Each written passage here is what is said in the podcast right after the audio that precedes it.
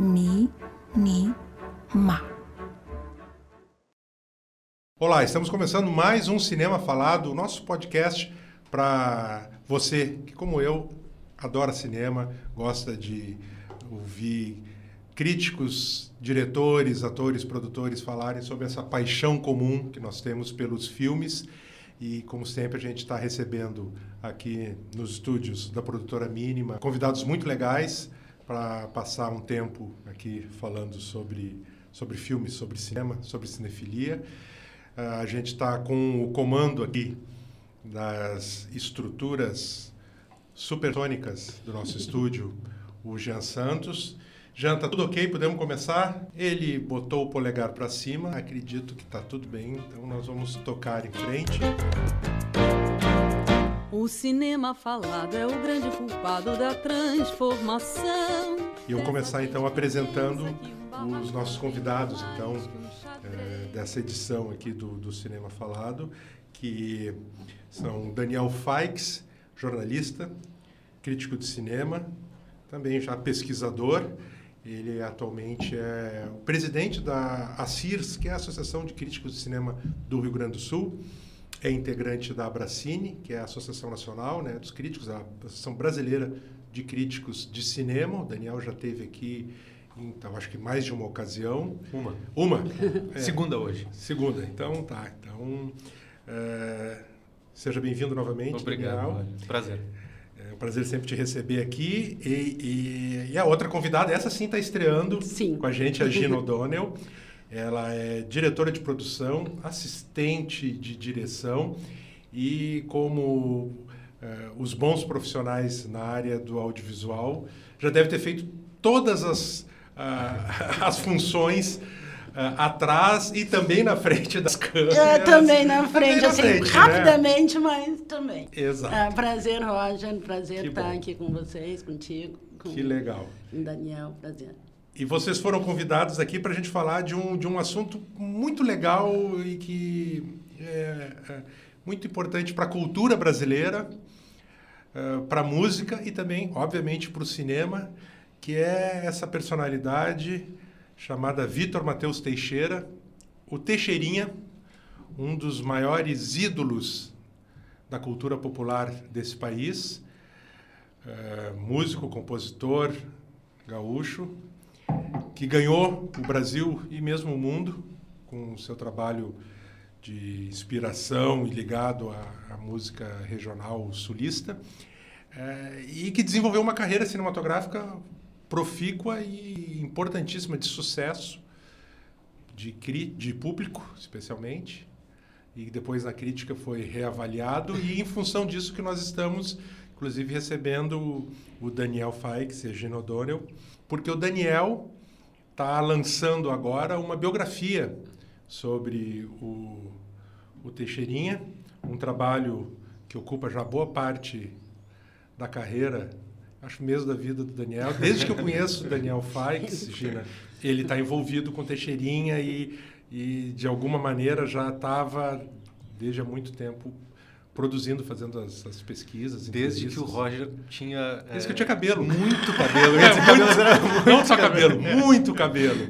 Então vocês veem que faz É, muito a gente tempo. estava conversando ali fora. É. Eu achei que era um pouco tempo, assim, né? Não, é escrever tempo, um menina. livro, tá ok. É um tempo razoável, tem que ter. Mas é que ele está há muito tempo. Então, esse É. Livro, envolvido. realmente, ele é muito bom. É o trabalho de uma vida. Estamos todos muito ansiosos para que o livro chegue, chegue às livrarias, que o Daniel falou que agora, no dia 1 de novembro, já deve estar nas livrarias. O lançamento oficial vai ser no dia 10 de novembro, na Feira do Livro de Porto Alegre.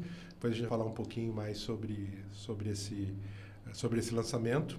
E a Gina O'Donnell trabalhou nos filmes Trabalhei. do Teixeirinha. Eu me formei nos filmes do Teixeirinha. Exatamente, né? mas foi uma, uma escola de vida profissional. Foi maravilhoso. E... Como muitos profissionais do cinema gaúcho. Exatamente. Um, um dos méritos, que são muitos, né, do, do, do, do Teixeirinha ah, no, na cultura, especificamente no, no audiovisual ah, brasileiro, daqui do Sul, em particular, foi ter sido uma escola de formação É. de, de técnicos, de atores, de artistas. Mas bem, vou começar perguntando pro, pro Daniel, já que eu falei que faz muito tempo. Quanto tempo mesmo, Daniel? E dá, assim, aqueles números que sempre impressionam esses trabalhos de fôlego. Ah, Quantas quan- entrevistas, Quantas entrevistas, ah, quantas viagens internacionais e arquivos. Quantas viagens internacionais ao interior profundo do Brasil? A internacionais é o interior do Brasil. Olha, Roger, eu até explico isso rapidamente na, na abertura do livro, na apresentação. Eh, Esse projeto nasceu em dezembro de 2002. Eu publiquei uma reportagem sobre, na ocasião, 75 anos de nascimento do Teixeirinha, dezembro de 2002, na revista Aplauso, onde eu trabalhava à época. E foi muito. Houve uma grande repercussão. Muita gente que não conhecia a revista foi procurar, esgotou, foi o recorde de vendas para Aplauso. E na época existia muito pouca coisa publicada sobre Teixeirinha, assim. Eh, Não existia biografia, não existia... eh, Tinha um trabalho acadêmico que era da Miriam Rossini, que era eh, Teixeirinha e o Cinema Gaúcho, que depois virou livro, foi a dissertação de mestrado da Miriam Rossini, ela defendeu na USP, e depois ela transformou em livro que, que, passa, que perpassa toda a trajetória do Teixeirinha no cinema. Esse livro foi lançado em 95. Eh, a partir daí surgiu a ideia, então, da editora que publicava a revista Aplauso, que é, hoje é o Grupo Amanhã, na época era Plural Comunicação, o mesmo grupo, publica a revista Amanhã, que é uma revista tradicional aqui do Rio Grande do Sul, e de fazer um livro com o selo da Aplauso. Eu comecei a trabalhar aí nesse livro, eh, aí os editores, o Eugênio Hesber e o Jorge Polidoro, que mantiveram durante muitos anos a Aplauso, eles me convidaram, já que eu havia feito a reportagem, para eu fazer o livro. E eu passei o ano de 2004 trabalhando nesse, nessa pesquisa. Eh, foi assim, foram vários meses de 2004 que eu fiquei mergulhado nisso. Assim, eu viajei a vários lugares do interior do Rio Grande do Sul onde ele morou, onde ele esteve. Ele tem uma jornada incrível, assim, de passar por vários pontos do Rio Grande do Sul. Uh, viajei a esses lugares, entrevistei muita gente e, e passei tempo mergulhado em arquivos, arquivo de jornal, arquivo de TV. Fui na TV, fui na RBS TV, vi os bastidores daquelas entrevistas muito famosas que ele, que a Mary Terezinha deram ao Jornal do Almoço em 1984. Foi o momento da separação dos dois, que parou o Rio Grande do Sul. Foi um negócio impressionante o que aconteceu Foi naquela época. Incrível, foi um assunto Não, olha, que mobilizava. Todas Só para vocês terem né? uma ideia, já pulando para esse final da vida do Teixeirinha, porque ele morreu logo depois em 85. Em 1984, quando o Teixeirinha dá a primeira entrevista para Zero Hora, fa- lançando, eh, mos- se mostrando abatido, ele estava muito abatido quando ele terminou o relacionamento com a Mary Terezinha, eh, e ele deixa ver todo aquele abatimento dele daquele momento. Logo em seguida, ele dá entrevista para o Jornal do Almoço, a Mary Terezinha também. Ali, assim, são poucos dias de entrevista para a Zero Hora e para o Jornal do Almoço. Em uma, no período de uma semana, a Zero Hora deu cinco capas de cadernos para Teixeirinha ou Mary Terezinha. Cinco capas São de caderno. quatro capas do segundo caderno, de segunda a sexta. Que isso? E a capa da revista, eh, revista ZH, que era o Sim, caderno era o- dominical da Zero Hora. Ou seja, uma semana só se falava nisso, nesse, no ambiente de entretenimento, de variedades, de Aham. cultura no Rio Grande do Sul, para a gente ter uma ideia. Foi um, e foi um momento de muita mediatização da vida do Teixeirinha, mas que não era absolutamente novidade para ele. Ele teve outros momentos assim de explosão de popularidade impressionantes, assim, muito marcantes. E dois desses momentos foram em 1960, quando ele estourou no, a, a gravação de Coração de Luto, que é a música é, é, que mais fez sucesso dele, virou um fenômeno nacional. E depois com Coração de Luto, o filme que lança ele no cinema em 1967, também foi uma, uma, explosão, uma explosão de popularidade. São momentos assim que de, de impressionantes e que eu tento de alguma maneira é, recriar no, no, livro, que tem uma linguagem é, de reportagem, também explico isso no livro. Eu abdiquei de qualquer nota de rodapé, as citações elas não seguem nenhum padrão acadêmico de regras de ABNT. Eu subverti tudo isso porque eu queria uma linguagem fácil e que as pessoas pudessem se envolver com a história, porque a história realmente é muito, muito incrível, ela é fascinante. Desde os primórdios, desde quando Teixeirinha nasceu lá na década de 20, lá no interior de Rolante, entre Rolante e Riozinho. Aí depois morreu o pai dele, morreu a mãe dele. Uh, ele os irmãos eram, eram dados pela Isso. mãe, os irmãos Teixeirinha dados pela porque ela não tinha, ela não tinha condições, condições né, de, de sustentar. Ele só ficou com Teixeirinha, Só né? ficou com Teixeirinha, exatamente. Vitor. Quando o pai do Teixeirinha morreu, ele tinha seis anos, 1933. Uh, o pai dele já era um pouquinho mais velho, ele ficou só ele e a mãe dele. E o pai dele sustentava a família lá com uma pequena propriedade rural, lá no interiorzão de, de Rolante. Uh, e, e, ele fazia carretos também, ele levava frutas e lenha para as fábricas, especialmente fábricas de doces ali da região de Santo Antônio da Patrulha, Taquara. Uh, e ele morreu, teve problemas do coração, problemas cardíacos. Ficou só o Teixeirinha e a mãe dele. E aí a mãe do Teixeirinha não fazia, ela era jovem, ela não tinha nem 30 anos ela não ela começou para se sustentar ela fazia faxinas fazia bicos para os vizinhos. E aí os, os irmãos do Teixeirinha que eram é, mais novos os dois irmãos mais novos acabaram sendo doados para outras famílias porque ela não tinha condição de ficar com o Teixeirinha. Daniel uh, tu conseguiste falar com todas as pessoas obviamente as vivas que tu gostarias de falar? Te pergunto porque é, isso é um, um, uma dificuldade que muitos biógrafos é. têm, porque às vezes os descendentes ou amigos, ex-colaboradores, uh, não querem se manifestar ou, ou, até estão têm uma relação litigiosa sim, sim. uns com os outros. É, é o caso da família né, do, do Teixeirinha. Eu acho que tem alguns familiares. São muitos núcleos né, familiares. Ele teve Exato. nove filhos com quatro mulheres diferentes. Ele teve filhos com a Mary Terezinha. Paralelamente, ele tinha família com a Zoraide, que era a mulher, a esposa dele, que sempre morou com ele na Casa da Glória, a famosa, a Casa, famosa da Glória. Casa da Glória. É. Então, mas assim, nesse sentido, o tempo foi meu aliado, porque eu fiquei muitos anos ele tem trabalhando. uma filha bem mais velha, né? Com fora é, esse, essa é uma, uma história relação. também que eu conto muito, é uma história que ocupa um bom, uma boa parte do livro. Tu conseguiste ele... falar com ela? Sim. É, eu, eu, assim, uh, eu falei com muita gente que acabou falecendo no período, nesses 15 anos, de 2004 pra, até agora.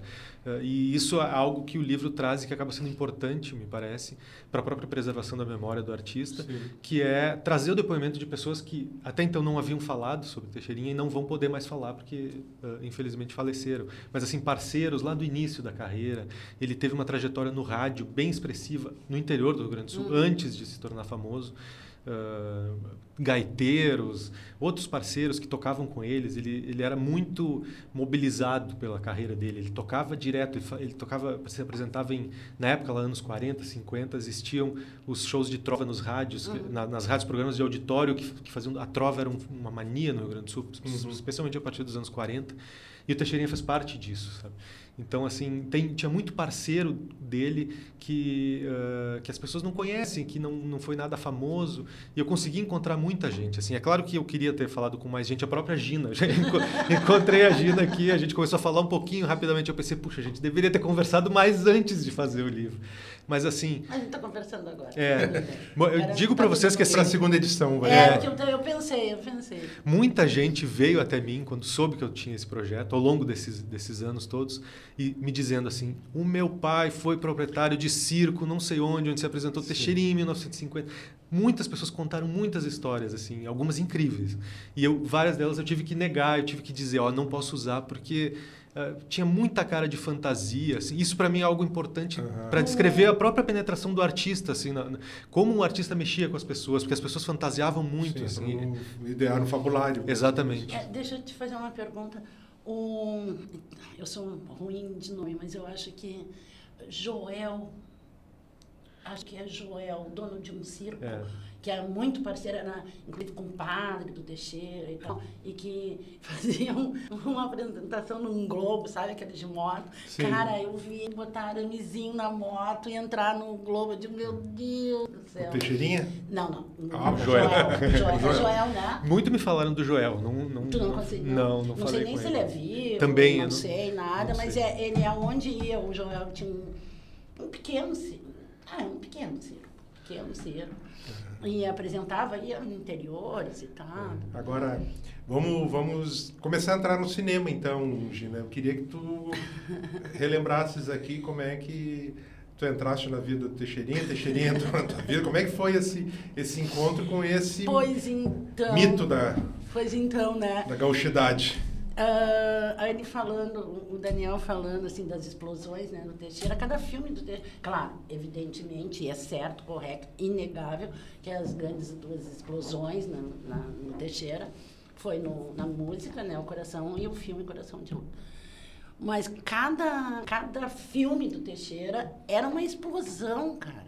Eu nunca vi ao longo. Foi explosão, tu dizes de, de explosão de gente, gente, indo ao cinema, indo ao cinema, fazendo fila, a gente gravando na rua, que a gente gravava, enfim, é, tinha obri naquele tempo, imagina, Roger, obrigatoriamente cordão de isolamento, brigada militar, tipo, assim, ó, imagina lá nos anos áureos da Beatles. Xuxa. Beatles, assim, eu não sei o que. Era cordão de cordão, cordão, e brigada assim, ó, de mãozinha dada. Ah! Sabe, uma loucura. Eu digo, gente, o que, que é isso? Qual foi o primeiro filme? É, então, Qual, o que, porque, que tu fizeste? Assim, Roger, eu, assim, brevemente, porque, enfim, é do cinema. Eu, eu comecei a trabalhar em teatro. Eu comecei há 14 anos, trabalhei com a Olga Reverbel e tal, nananã, enfim. E aí eu fiz teatro, produzi peças de teatro, acho que eu tinha uns 16 anos produzindo a primeira peça para o Miguel Gran, Paulinho Albuquerque. Sim. E aí. Até que um dia, enfim, caiu, veio um roteiro na minha frente, meu pobre João, 73. Uh, então, eu, eu, claro, eu fazia teatro, então, eu estava acostumada com roteiros de teatro, textos, roteiros. Aí comecei, nunca, juro que nunca, tinha visto um roteiro de cinema. Sim. Decupado, um roteiro. Aí, pss, pss, pss, pss, comecei a ler, ler, ler, ler. E antes, antigamente, vinha na... Logo depois, na primeira, na, na capa, as funções e os nomes das pessoas uhum. que já estavam nas funções. Diretor, fulano de tal, diretor de fotografia, fulano de tal, não sei o quê, fulano de tal. E eu vi que bem abaixo tinha uma, um continuista. Uhum. E estava em branco. É aqui que eu vou botar meu nome. Foi assim. É. Roger, por Deus, eu não sabia o que era continuista. tu não sabia? Não, não, não, não sabia. Porque cinema eu só tinha ido ao cinema. Só. Porque não tinha. Como espectadora, ver. Como espectadora. Lá, paguei ingresso, vai ao cinema e tal. Mas eu vi que estava em branco. E eu queria muito fazer. E isso demorou um, um tempo, porque eu falei para a pessoa, eu quero fazer. Disse, mas, não, não vai. Mas eu quero fazer. Aí o que aconteceu? Era um namorado que eu tinha. Tá? Então, e ele trabalhava para um. Estava trabalhando nessa época com um Teixeira. Uhum. Lá. Aí eu comecei a ter desejos de almoçar com ele. Todos os dias eu ia até aqui onde é a fundação que era o escritório do Teixeirinha. Teixeira, Centro da cidade. É, na galeria, Alegre, na galeria ali. E aí a gente, eu ia lá e tal, fiquei conhecendo, conheci a, a Heleninha, que era secretária. Secretária. A gente ficou muito amiga. Bom, ao longo do tempo, eu fui indo aqui do lado de fora no balcão.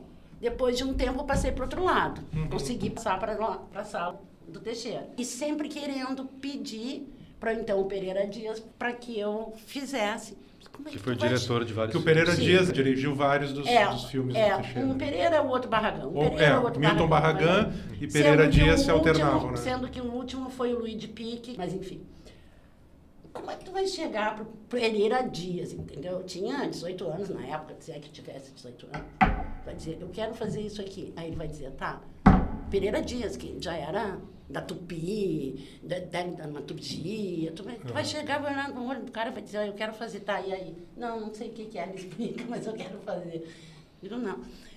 E eu via que entrava gente, não estava certo, isso aí, eu, por Deus, eu rezava, eu digo, não, pode. Até que um dia foi tão assim, estava tão na pressão que eu falei, eu, eu preciso falar contigo. Porque depois que diz para uma pessoa, tu tem que falar com a pessoa, né? Tu não pode dizer, não, não, não é nada. Aí eu falei, eu quero fazer. Só que eu não sei nada. Pro Pereira Dias. Uhum. Aí disse, tá, eu vou almoçar, tu vai almoçar também, e tu vem para casa, três horas da tarde tu me encontra. Aí ele sentou numa mesa, sentou a cadeira, eu sentei assim, ele senta aí. Uh, me diz uma coisa, eu tô gravando, tá? Ele fez assim, isso aqui é a câmera. Um avião decola, vai da, da direita para a esquerda se eu quiser voltar, fazer o avião voltando, ele vem da onde? Bom, elementar, né?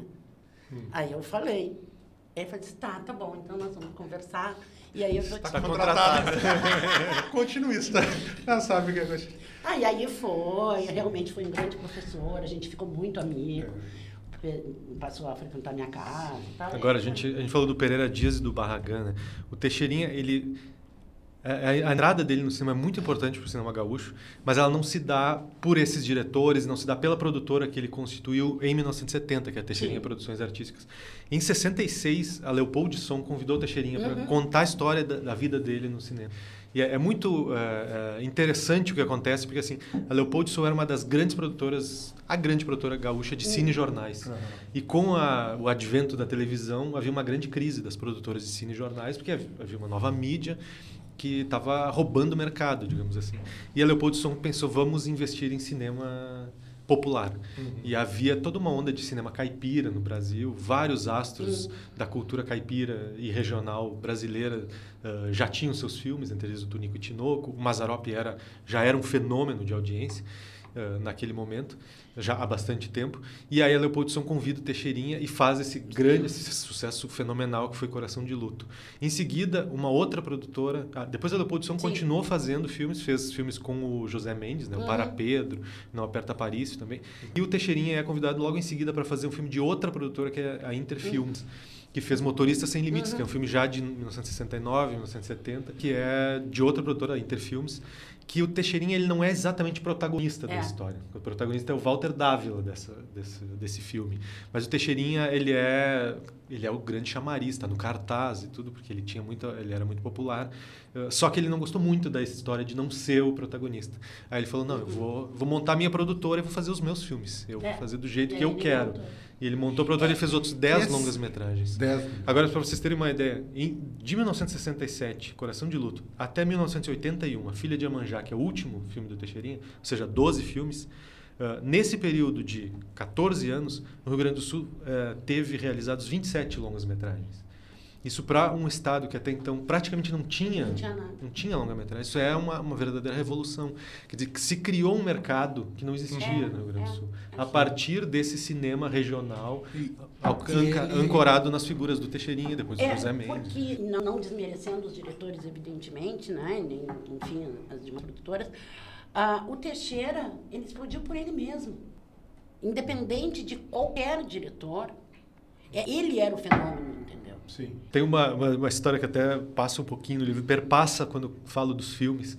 É, ele no, no Coração de Luto ficou famosa uma história de que um grupo de deficientes visuais foi assistir ao filme. Então, uh, algumas pessoas que eu entrevistei, eu entrevistei dezenas de pessoas, fiz mais de uma centena de entrevistas, algumas relacionadas especificamente ao universo de, de, cinema do Teixeirinha, e algumas pessoas repetiram, não, no Coração de Luto foi um grupo de deficientes visuais assistir o filme. E aquilo, para aquela época, foi muito, assim, marcou muito, as pessoas comentaram muito, não, não, não ninguém não se falava em audiodescrição. Sim, não havia, não havia nada. Recursos de acessibilidade para... As pessoas realmente foram uh, no cinema para ouvir, porque ele cantava nos filmes para sentir o clima. E isso só que isso cresceu de um jeito que uh, eu até cito isso, cito as pessoas falando o Abel Borba que, que foi um, um exibidor de filmes aqui uh, em Porto Alegre e ele foi radialista em Rio Pardo, conheceu Teixeirinha na rádio de Rio Pardo lá nos anos uh, 40 para 50, anos 50, antes do Teixeirinha estourar. O Abel Bora contou essa história, o próprio Goi, do Irão Goidanish, o uhum. nosso amigo crítico, contou isso também. E aí ficou, cresceu essa história dos deficientes visuais. E aí eu achei um, um folhando os jornais, porque eu fiz uma pesquisa extensa em jornais também. Uh, agora não, não isso está no livro, mas eu não me lembro se foi no Correio da Manhã ou no Globo, ou no Jornal do Brasil. Uh, eles reproduzem, quando, quando o Coração de Luto estreou no Rio de Janeiro, eles contaram um pouco da história do filme, como o filme foi um fenômeno no Rio Grande do Sul, porque ele já estava em cartaz no Rio Grande do Sul. E aí tem um trecho de uma reportagem que, que diz assim que uh, foi visto um asilo de cegos se mobilizou para ir assistir ao filme. Que maravilha, A história cresceu de um jeito que virou um asilo de cegos indo assistir o filme, em caravana indo assistir o filme. Agora, Daniel... Muito impressionante como essas, as histórias cresciam. Sim, assim, é, eu, é, que tu estava falando antes, que isso também coloca o Bjork numa posição também de suspeição. Exatamente. Porque as pessoas uh, naturalmente uh, fabulam, acrescentam, é. né? E com um ídolo dessa, dessa magnitude é natural que Uh, alguns Sim. eventos uh, ganhem maior proporção para a pessoa se sentir é. mais próxima, ter algum protagonismo nessa história. Sim. Mas eu queria que tu falasses, Daniel, a respeito desse particular e muito bem sucedido sistema de produção de filmes do, do, do Teixeirinha como produtor, que me parece muito ser uma replicação, eu não sei o quão isso uh, foi proposital, houve essa, uh, esse espelhamento no, no, na trajetória do Mazarop. Uhum né, que também começou como, como um ator, artista contratado e por outras produtoras, outros estúdios, Sim. e que sentiu que era muito maior, como a Gina está falando, maior que qualquer, que estúdio, que diretor, Sim. que qualquer coisa, e que resolveu chamar para si e controlar com mão de ferro a sua a, a, produção dos filmes, a distribuição e especialmente hum. as arrecadações de, de bilheterias uh, colocando gente para. No caso do, do Mazarop, eu quero saber se, se com Teixeirinha também é assim. Uhum. Mazarop uh, pagava pessoas para irem nos cinemas do Brasil inteiro para conferir uhum. borderô de cinema por cinema para não ser mangado é. né, pelos gerentes de, de o cinema. Teixeirinha fazia isso com uns shows, show em circo, show no interior de CTG, nesses, nesses ambientes mais informais do interior, o Teixeirinha shows musicais ele fazia isso, especialmente no início de carreira. E eu conto, inclusive, um episódio uh, em que ele e os parceiros dele, era, ele tocava num trio na época, que era Teixeirinha, Inha Chiquinha e Antoninho Rosa. Eles tocavam e, e, quando eles foram logrados por um gerente de salão lá no interior de Sapiranga. Sapiranga nem era município na época.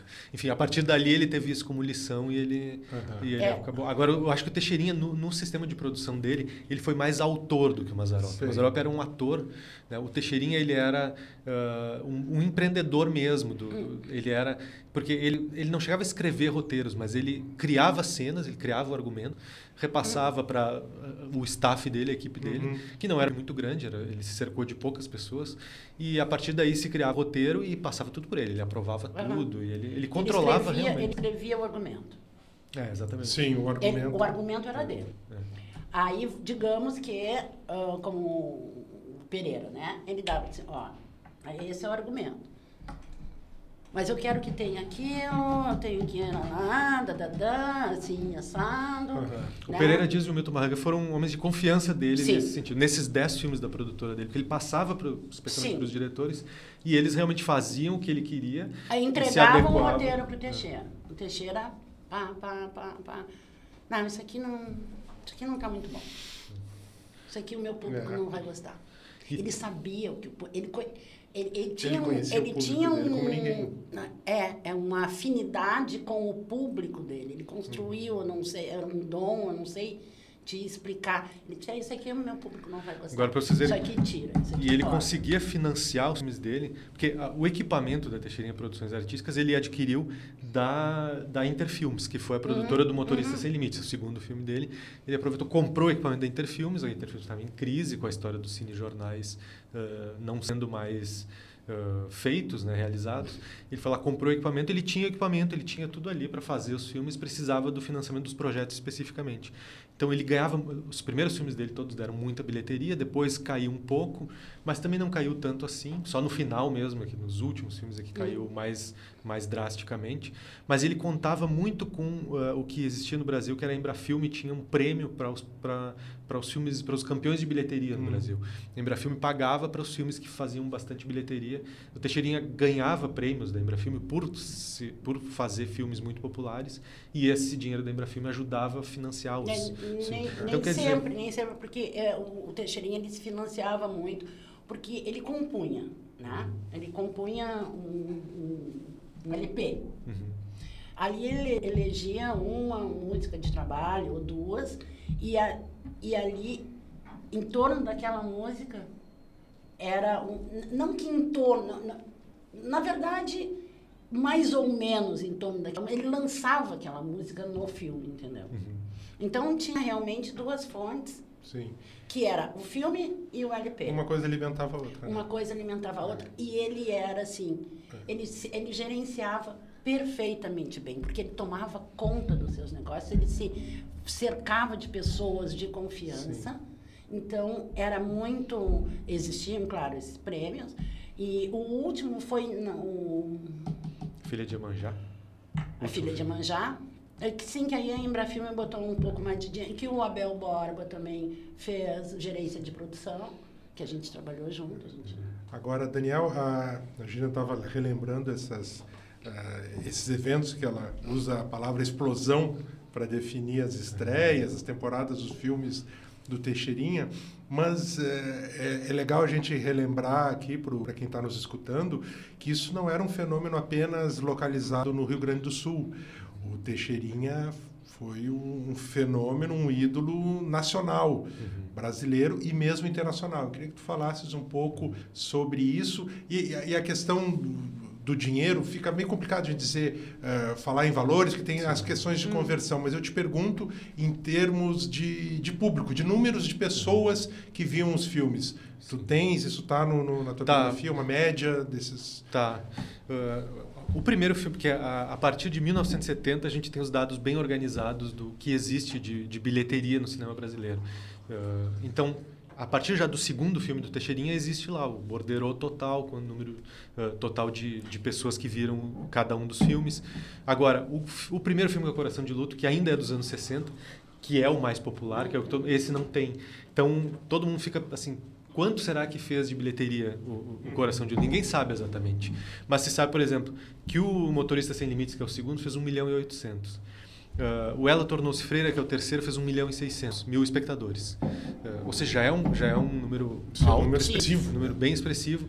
E o, e o Coração de Luto, todo mundo diz que foi muito maior, que foi um fenômeno muito maior do que esses outros dois filmes. Então, quer dizer, dá para imaginar que foi bem mais gente. É, e, e, no Brasil e no exterior? Você estava falando antes de a gente começar a gravar que ele uh, foi ele no exterior, Portugal, discos, ia é. todo ano, a Gina lembrou todo ano, talvez fazendo shows, mas os filmes também. É. O, aí, os filmes não, migraram. não exatamente, os filmes não. Mas o, o ele lançou discos fora, né? Vários países, vários discos. Uh... Ainda tem uma rádio em Portugal, que é uma rádio mais. A, a Preta, estava me falando há uns Filha dias. Filha É, a Márcia. Uh, que tem uma rádio em Portugal ainda que toca. Toca, que toca tem, assim, tipo, a, a, gente não adentrou esse, né? Não sei direito, mas assim, tipo, a hora do Teixeirinha, ou o dia do Eu imagino Nossa. que seja, né? Não uma rádio toda, assim, em função de... Mas que ainda... A, é, o, te, o Teixeirinha tem uma identidade de artista que ela não é uh, exclusivamente gaúcha. Assim. Ele tem, ele como artista de formação, ele é um artista caipira. Ele, a, a, música dele é uma música caipira. Ele, ele compôs, interpretou músicas de vários gêneros. Ele tem samba já no terceiro, quarto disco. Ele toca, fez muitas valsas, guarânias. Enfim, ele fez vários tipos de músicas, serestas, uh, canção. Ele, ele era um grande intérprete de, de samba canção. Uh, os grandes uh, ídolos e, e, intérpretes que o influenciaram são o Nelson Gonçalves, o Orlando Silva, uhum. que são grandes intérpretes brasileiros. Uhum. E ele, e para mim, assim, eu, eu acho ele um intérprete absolutamente fantástico, dos maiores assim do Brasil no século. Ele cantando, claro que as músicas mais de fandango assim não, não é um tipo de interpretação não diferente, muito, mas assim, assim ele cantando Seresta é, é, realmente impressionante. Ele é um cantor, assim, porque ele tinha uma dramaticidade na voz, Sim. uma profundidade. Porque, é claro, ele, ele teve muitas... Teve uma trajetória muito difícil, aquela uh, orfandade com a perda trágica da mãe. Ele cuidou da mãe, a mãe dele... Toda, toda a história de Coração de Luta, né? Da, da morte da mãe dele. Você lembra é. um, um, pouquinho dessa, dessa história? Dele era... Quando começa, eu acho... É. Eu não li ainda, mas eu já sei eu acho que tu começas a biografia com um episódio. É, o primeiro capítulo é intitulado Um Caos de Morte. O, e o último é um caos de vida. Mas hum. o primeiro é um caos de morte, especialmente falando da morte da mãe dele, que é a Ledurina. Ledurina. Ela é, tinha, sofria de epilepsia e hum. ela, varrendo umas taquaras secas no pátio de casa, ela acabou. botou fogo nas taquaras e caiu e, e desmaiou sobre uhum. o fogo. E aí um vendedor ambulante, bem no interior, né, passando por ali, viu ela no meio das chamas, resgatou ela e ela tava, ela ficou mal, ficou três dias ainda convalescente. Uhum. E nesse momento sendo cuidada só pelo Teixeira. Ele ficou velando a, a mãe durante três dias. Imagina como foi traumático para um né? menino de nove Gente. anos. Na letra de Coração de Luta, ele fala três vezes que ele tem nove, tinha nove anos de idade. É. Nessa, Sim. Nesse momento. Esse o filme, Meu Pobre Coração de Luto, porque tem Coração tem, de Luto. E tem, o meu, é. e tem, e tem um que ele fez, que é esse aqui, Meu Pobre Coração de Luto. É a música também, é. Meu Pobre Como vocês podem ver aqui no podcast, eu trouxe alguns DVDs de, de filmes do Teixeirinha. Os filmes esses que foram recuperados até pela, uh, com apoio da Petrobras foram lançados em DVD e são alguns dos títulos da produtora, né? É. Uh, da Teixeirinha Produções Artísticas, e um deles é o Meu Pobre Coração de Luta. É, os 10 filmes da Teixeirinha Produções Artísticas saíram em DVD. Saíram. É, É. Os dois anteriores, infelizmente, não. Mas, é, para completar, assim, Teixeirinha tinha essa identidade que dialogava com, com o restante do país. Tanto que quando ele surge, estoura, que é quando ele grava disco, né? Ele, eh, ele vira um fenômeno nos interiores do Brasil. Interior de São Paulo, região centro-oeste, região norte, região nordeste. Ele fazia shows para milhares, para multidão. Ele fazia shows em estádios, né? E isso, eh, isso, acho que nenhum artista regional gaúcho teve tanta, Não, tanto sem alcance, dúvida. justamente porque ele tinha essa identidade que dialogava com o region, re- outros regionalismos né, do país. É. Agora, nos filmes tem uma questão que é importante, Uhum. que assim, os filmes da Teixeirinha Produções Artísticas, eles não tinham distribuição forte fora do Rio Grande do Sul. Ah, sim. então, esses 10 isso- filmes tem- tinham concentrado no Rio Grande do Sul a sua grande... Sim. a sua- O último filme, que é o Filho de Amanjá, teve mais investimento da, da Por Embrafilme. Porque a Embrafilme É. estava devendo dinheiro para ele, não, Uhum. não tinha, tinha vários prêmios que não tinha pago, e aí pagou no último filme, e aí se associou como distribuidora. Então ele teve uma distribuição um pouco maior. É, mas- Agora, os dois primeiros das outras distribuidoras tiveram mais, mais penetração. penetração pelo país. É. É, e, e- e é um fenômeno, como a gente já falou aqui algumas vezes, é um fenômeno ah, incrível de, de, de penetração no imaginário ah, popular brasileiro. Eu me lembro de ter entrevistado há alguns anos o Chico César, paraibano, eh, e ele, lembrando, ele trabalhava, chegou a trabalhar na juventude numa loja de discos, e ele dizia que era absolutamente apaixonado apaixonado, mas sexualmente eh, fixado na figura de Mary Terezinha, que ele ouvia lá no Catolé do Rocha, no interior da Paraíba, né, gente? E que chegava e que era um sucesso. Teixeirinha era um sucesso, não apenas lá, mas no Nordeste inteiro, eh, um ídolo popular, mas que a figura da Mary Terezinha eh, e aquela eh, tocando tocando gaita, né, tocando sanfona para eles, né, como eles diziam, e ele sempre o, o, o Chico dizia que ele sempre queria ter uma banda e ter uma mulher acordeonista por conta da, da Mary Terezinha. Eu queria que vocês falassem eh, especialmente sobre essa dupla que está muito presente nesses dez filmes aqui, que foi um negócio incrível, eh, que era Teixeirinha e Mary Terezinha. Eu vou deixar a Gina falar primeiro, mas antes só vou, só vou comentar um negocinho que eu falei com o Chico César também. Ele, dele Ah, está no livro. Uh, inclusive tem um capítulo que o título do capítulo é Catolé do Rocha, vírgula, Rhode Island. Que eu faço Olha uma só. brincadeira de shows que ele fez em Rhode Island, nos Estados Unidos, e essa história de Catolé do Ah, Rocha. bom, então eu não estou mentindo não tá sozinho mentindo. aqui. E, eu- e antes também da Gina falar, agora que eu falei no Chico César, eu, eu lembrei que seria interessante lembrar, gostaria de lembrar aqui, que eu também entrevistei o Caetano Veloso por vídeo. Mas eu vou deixar a Gina falar, depois não, a não, gente Por retoma. que isso. quer, quer, queres que eu abra o capítulo... Da da- É porque eu tô de- falando demais. Eu tô, Não, não, mas é- aqui, aqui a figura central... Não, é- aqui, não, são vocês dois. Eu tô sendo indelicado, eu tô falando demais, tô te deixando falar não, pouco. não. Ah, claro, a gente não pode deixar de falar da Mary Terezinha, né? No, no processo do Teixeirinha, porque eles se completam, né? São figuras ah, ícones, né? Foram. O imaginário do, do- do Chico César já, já, já diz várias coisas, né? Da Mary Terezinha. Como é que eu vou te falar?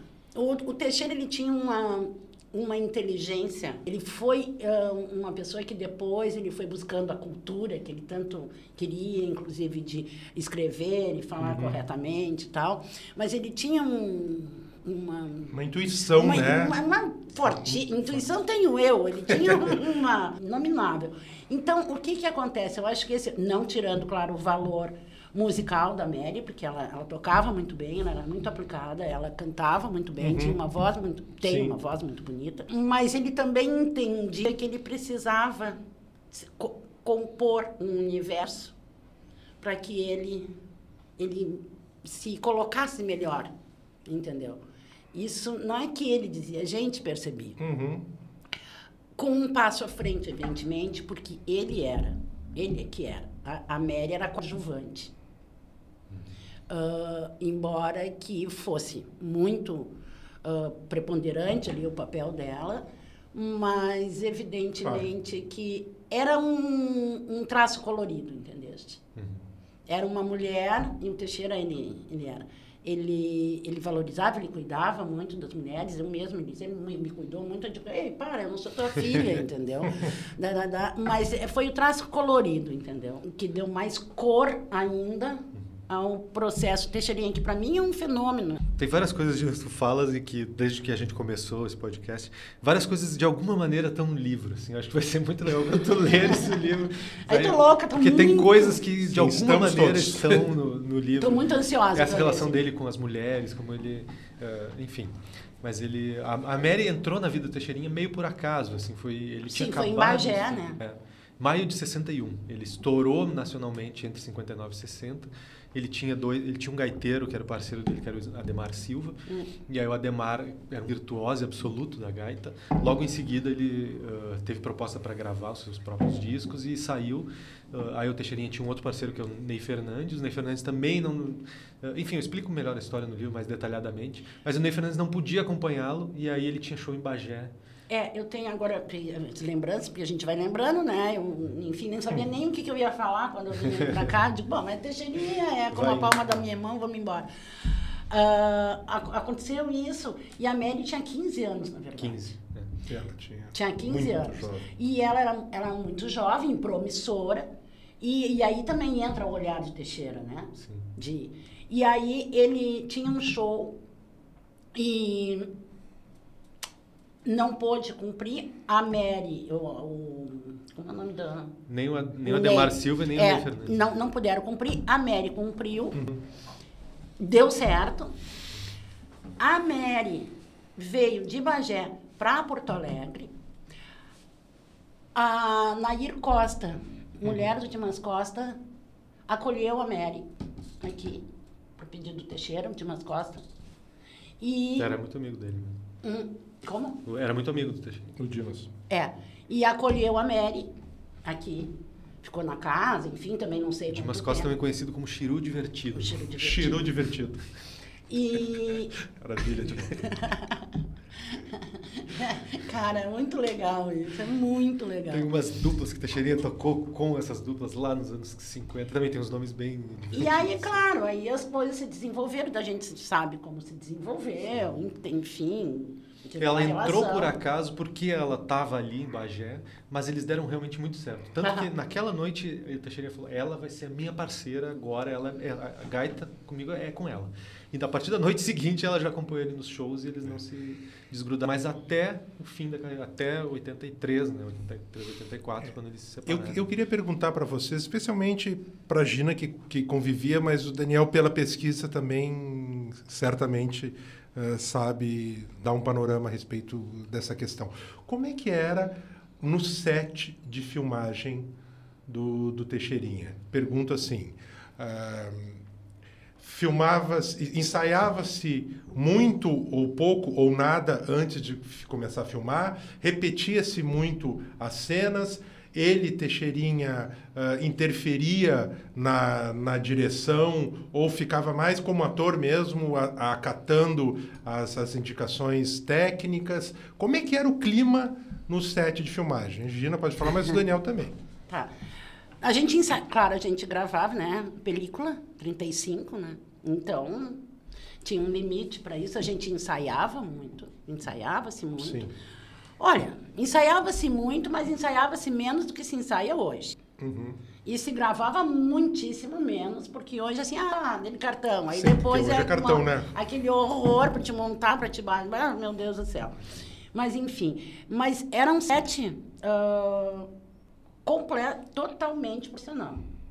Tinha muita gente que não, às vezes estava fazendo é, assistente de elétrico e tal, não era muito capacitado, tinha um chefe de elétrica e, imagina eu, né? Eu fiz o primeiro filme como continuista, depois, enfim. Mas era totalmente ah, profissional.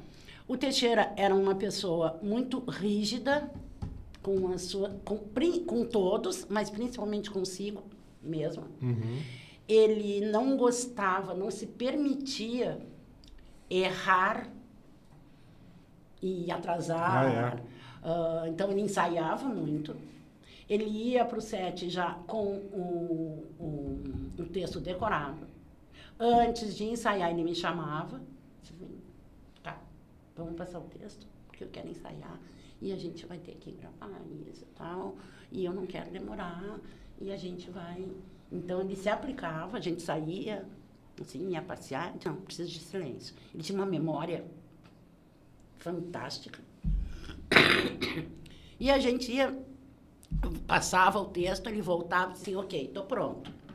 No momento que acontecia a cena, ele não interferia. Uhum. Porque ele já tinha feito como ele queria antes. Sim, já tinha Já tinha determinado. dado todas as tintas. Já dado todas as tintas e tal. Não é? E se ele achava que ele não estava muito bem, tá? percorria, terminava a cena, ele disse, não, vou fazer de novo porque eu posso fazer melhor. Não tá legal. Não tá legal, ele Uhum. não dizia, não tá certo, não. Vamos fazer de novo. Entendeu? Ele era produtor, a gente fazia de novo. Sim. Ele está bancando mesmo o filme. Mas ele, no momento, assim, que me ocorre, ele não, no, no momento ele não interferia. Ah, Ele deixava que cada um cumprisse as suas coisas. Daniel, que, que dentro desse, desse aspecto que a gente que a gente já estava conversando, ah, o que que na, na, nas, nas tuas pesquisas, assistindo aos filmes, te chama atenção, assim, bem como crítico de cinema, né, que, a- que, que avaliação tu faz sobre esse, essa filmografia? Sim. É, é, é curioso pensar nesse, nesse Teixeirinha metódico no set e, e- ele é de, a vida toda dele. Imagina, ele tinha programa diário no rádio, todas as manhãs. Ele era ele fazia shows e ele tinha uma agenda muito para controlar isso, né? E, e vendo os filmes, às vezes a gente tem a impressão de que tem uma espontaneidade ali nos filmes que não condiz muito com essa com esse tipo de relato que foi o relato que eu colhi mesmo de, de, de ele ser metódico de ele ser muito ah, exigente inclusive dentro do set. E eu acho que ficou muito para especialmente para crítica essa coisa do, da espontaneidade do, do, do cinema dele e, e isso acabou prejudicando muitas Espontaneidade, leituras. desculpa te interromper, mas eh, não do ponto, não do ponto de vista positivo, né? é negativo Espontaneidade negativo, num, num, num Ele- certo a crítica bateu desleixo, nele. né? É. Digamos assim. É. a crítica bateu no Teixeirinha realmente Sim. não perdoava certos certas coisas e enfim. É, não, é, eu não, não perdoava mesmo. Eu, tenho, eu, eu comecei fazendo teatro, né? E, enfim, a gente fazia, ensaiava, autores, grandes autores e tal, grandes colegas e tal. E quando eu fui, eu tinha um, participava de grupos de, de teatro e tal, e que eu fui e disse para, então, garota, então, éramos todos garotos que fazíamos teatro, e mesas de discussões e tal, que eu fui avisar e fui dizer, ó, tal, que eu tinha conseguido ser contratada, eu fui rechaçada naquele momento. Ah, Ah, mas que barbaridade, eu não acredito. sim, É sofreste um assim, preconceito. tipo assim, tô saindo aqui do audiovisual, do conteúdo e vou fazer porno, sabe? Sim, era Tipo, algo assim. Não, muitíssimo pior, entendeu? Porque Pior que pornô. É, ah, enfim. Mas foi assim, cara, não, teve, teve pessoas que não falaram mais comigo anos depois que a gente Olha foi só. falar. O mesmo festival de gramado. Teixeira não entrou. Nunca. Nunca. Nunca. Quando eu vi, alguns anos atrás, uma banda tocar os- a, a música, a homenagem, né? Sim, Cara, eu homenagem. chorei o tempo Sim, ele- todo. Foi o grupo Rock de Galpão que tocou Coração de Luto.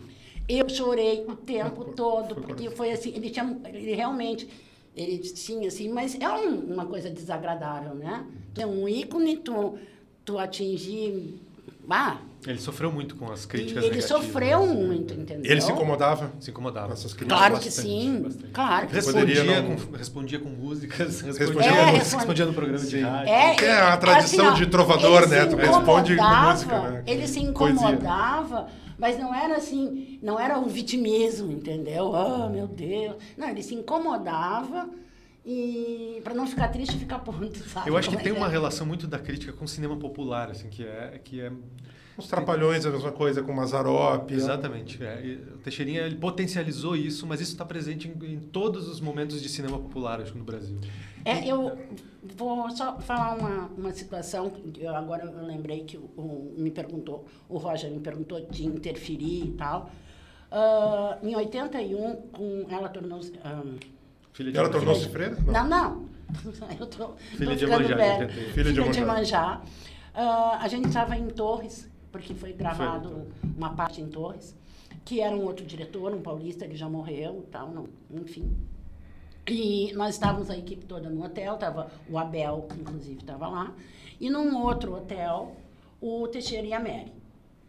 Enfim, aí uma noite, né, já eram, acho que umas duas horas da manhã, uma pessoa bateu no meu, no meu quarto, no meu apartamento, e falou, Gina, que é?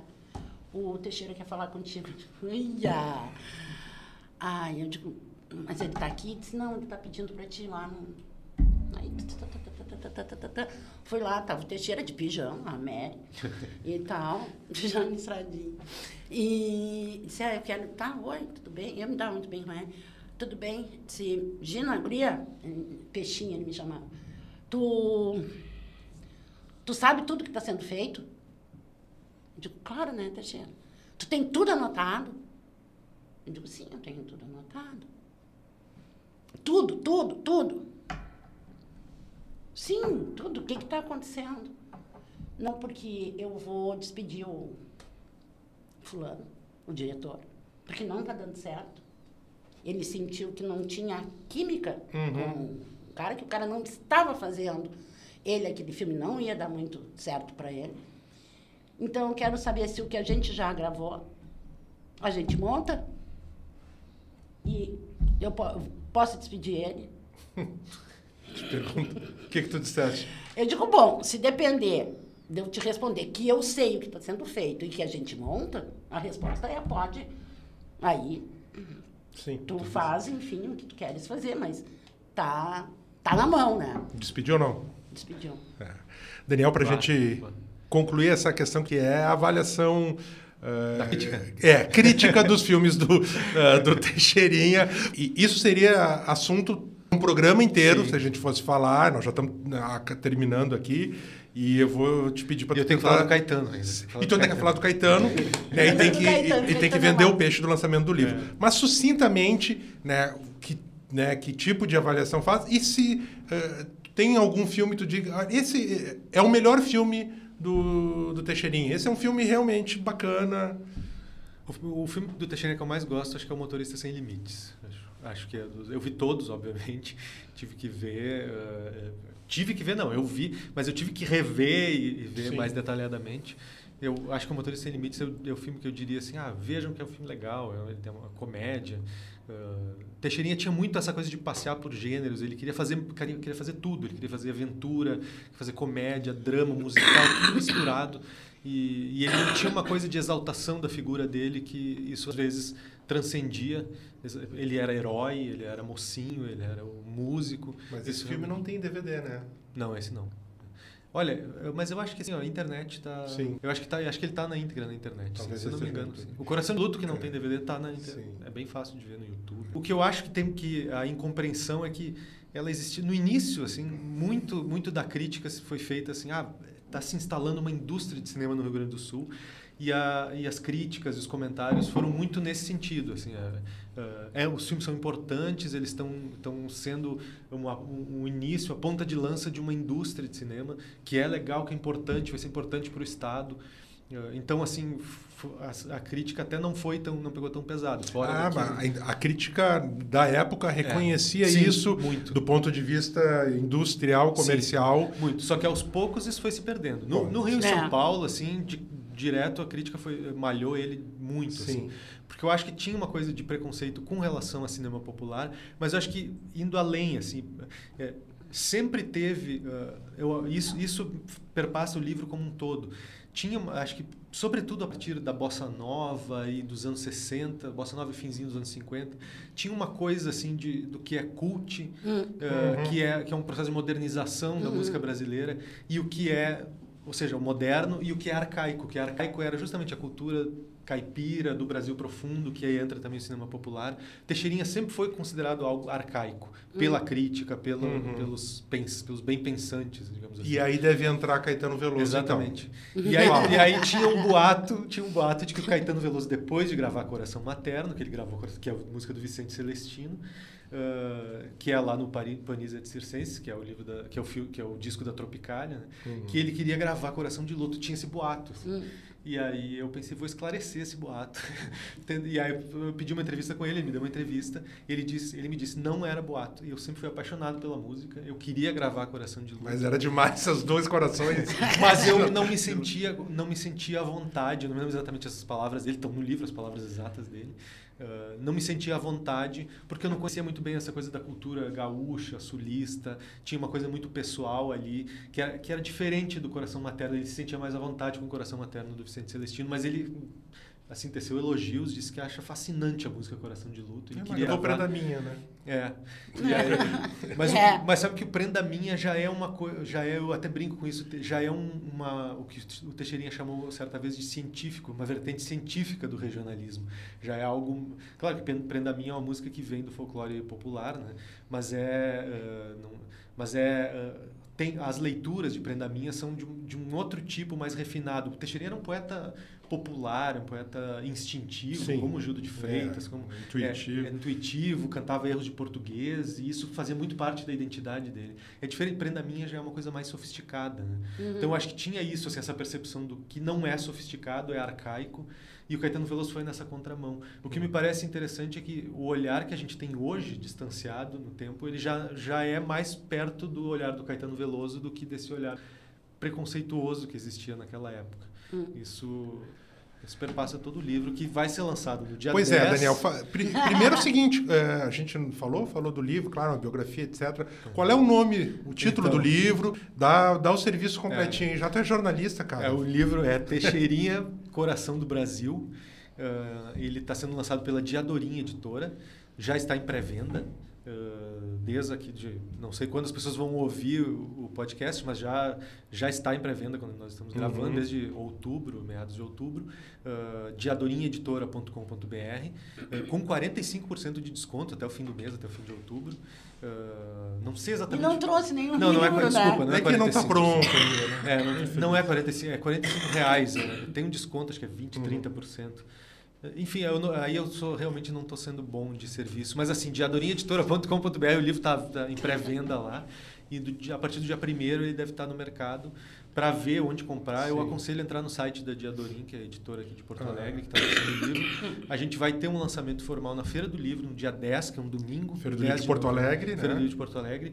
Vai ter primeiro um evento. No dia 10 de novembro, né? 10 de novembro, 6 da tarde, eu vou participar de um debate com Juarez Fonseca que escreve a orelha do livro, Teixeirinha, e ele é o biógrafo do Gildo de Freitas. Foi um grande parceiro do Teixeirinha, um dos mestres do Teixeirinha. O grande trovador. Os causos entre os dois estão são, são incríveis. Incríveis e tomam boa parte do livro também. Inclusive as chamadas trovas à distância. Um gravava uhum. música provocando o outro e o outro respondia e a gauchada delirava. Uhum. É, e aí havia os gildistas e os teixeiristas, como, como uhum. se dizia.